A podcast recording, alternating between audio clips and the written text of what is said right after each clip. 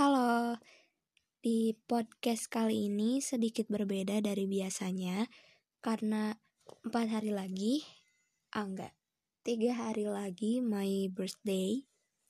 Jadi aku mau bikin podcast spesial dengan tema love and life.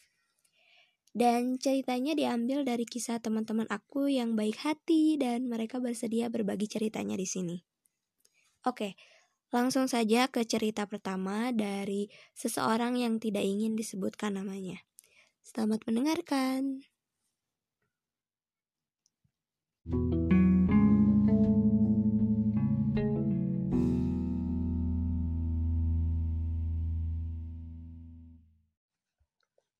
Halo, ini kisahku.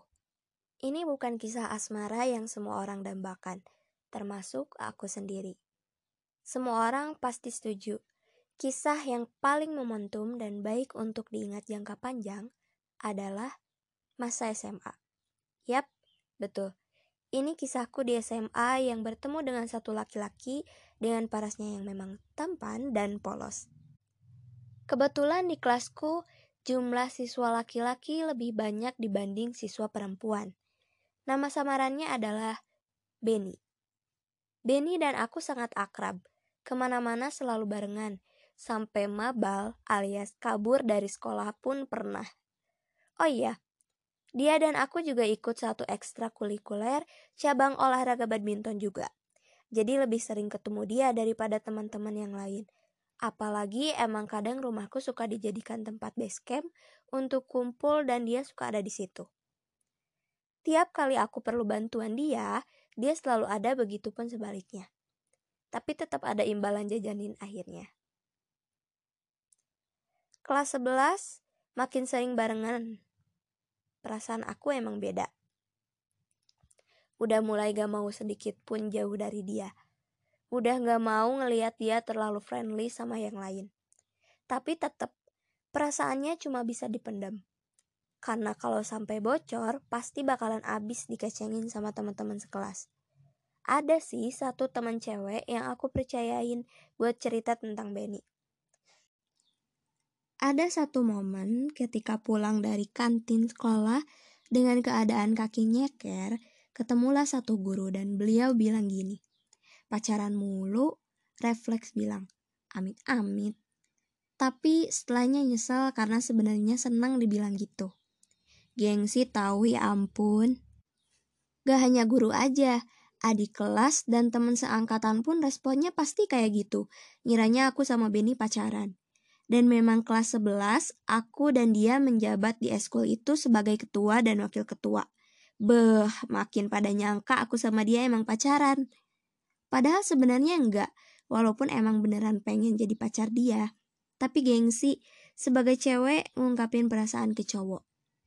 Oh iya, kita juga ada salah satu minuman favorit yang tiap pulang sekolah atau pulang dari eskul suka sempetin beli ke sana. Yes, cappuccino cincau. Selain minumannya yang manis, yang barengan sama aku juga manis.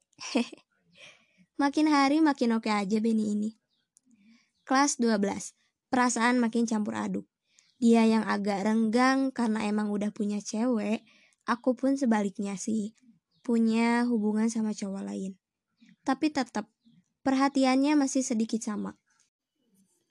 Ada satu momen waktu lagi KBM di kelas, karena emang waktu SMA aku gak tahu bahwa mataku minus atau rabun jauh, sampai susah buat nulis dan kadang suka nyontek ke teman sebangku atau ke Benny. Tapi di akhir KBM, dia tiba-tiba ngasih air minum dong entah angin dari mana dia sampai peka gitu. Mungkin karena lihat kondisi aku yang udah pusing, karena keseringan nyipitin mata buat dia tergerak beliin minuman. Oh my god, Ben. Kalau kondisinya emang lagi sehat, bakalan meleot pasti saat itu. Udah kelas 12 tapi tetap gak berani buat ngungkapin perasaan ke dia. Sampai pernah ada di posisi nganter dia beli kado buat ceweknya sampai rela hujan-hujanan juga. Tapi aku mikirnya gini, biar deket aja sama Benny, rintangan hujan pun aku jabanin gak apa-apa, WKWK. Sampai di akhir semester yang sebentar lagi ada wisuda perpisahan, kita bikin janji mau ngasih hadiah apa. Dia minta hadiah buat stylist salah satu bagian dari motor merahnya dan aku minta untuk dikasih buket bunga di wisuda nanti. Dan wishlist kita direalisasikan. Oke, sampailah kita di tahun selepas wisuda. Semua orang fokus sama tujuannya, aku yang fokus daftar kuliah, dia yang fokus daftar menjadi TNI.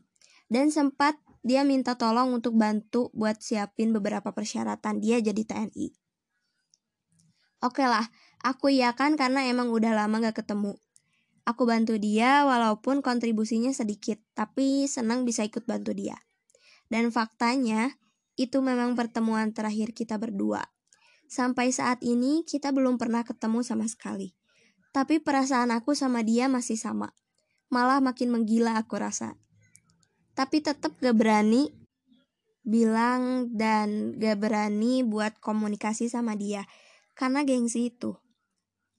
Sampai di titik aku blokir semua yang berhubungan sama dia.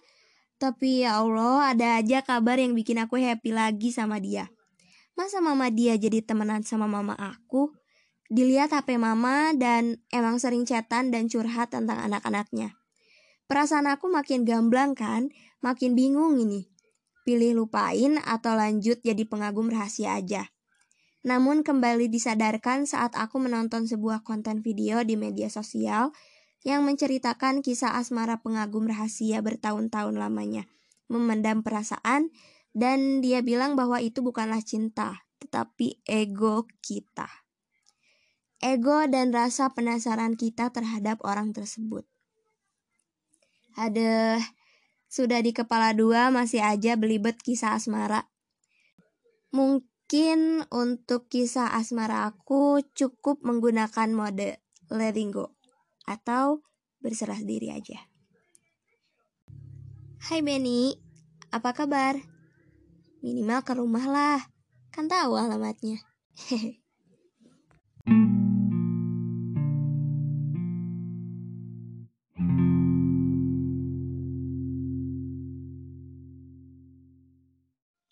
Jadi baper deh baca cerita kamu. By the way, ini mama kalian udah saling kenal dan deket banget sampai ada sesi curhat-curhatan. Tinggal anak-anaknya aja nih, kapan deket lagi? Oke, ini dari perspektif aku. Jadi, pelajaran yang bisa kita ambil dari kisah ini adalah kalau kita suka sama seseorang, gak ada salahnya loh untuk ungkapin perasaan kita sama dia.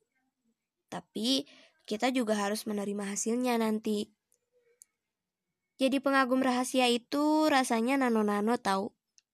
Sedih, senang, greget, tapi seru.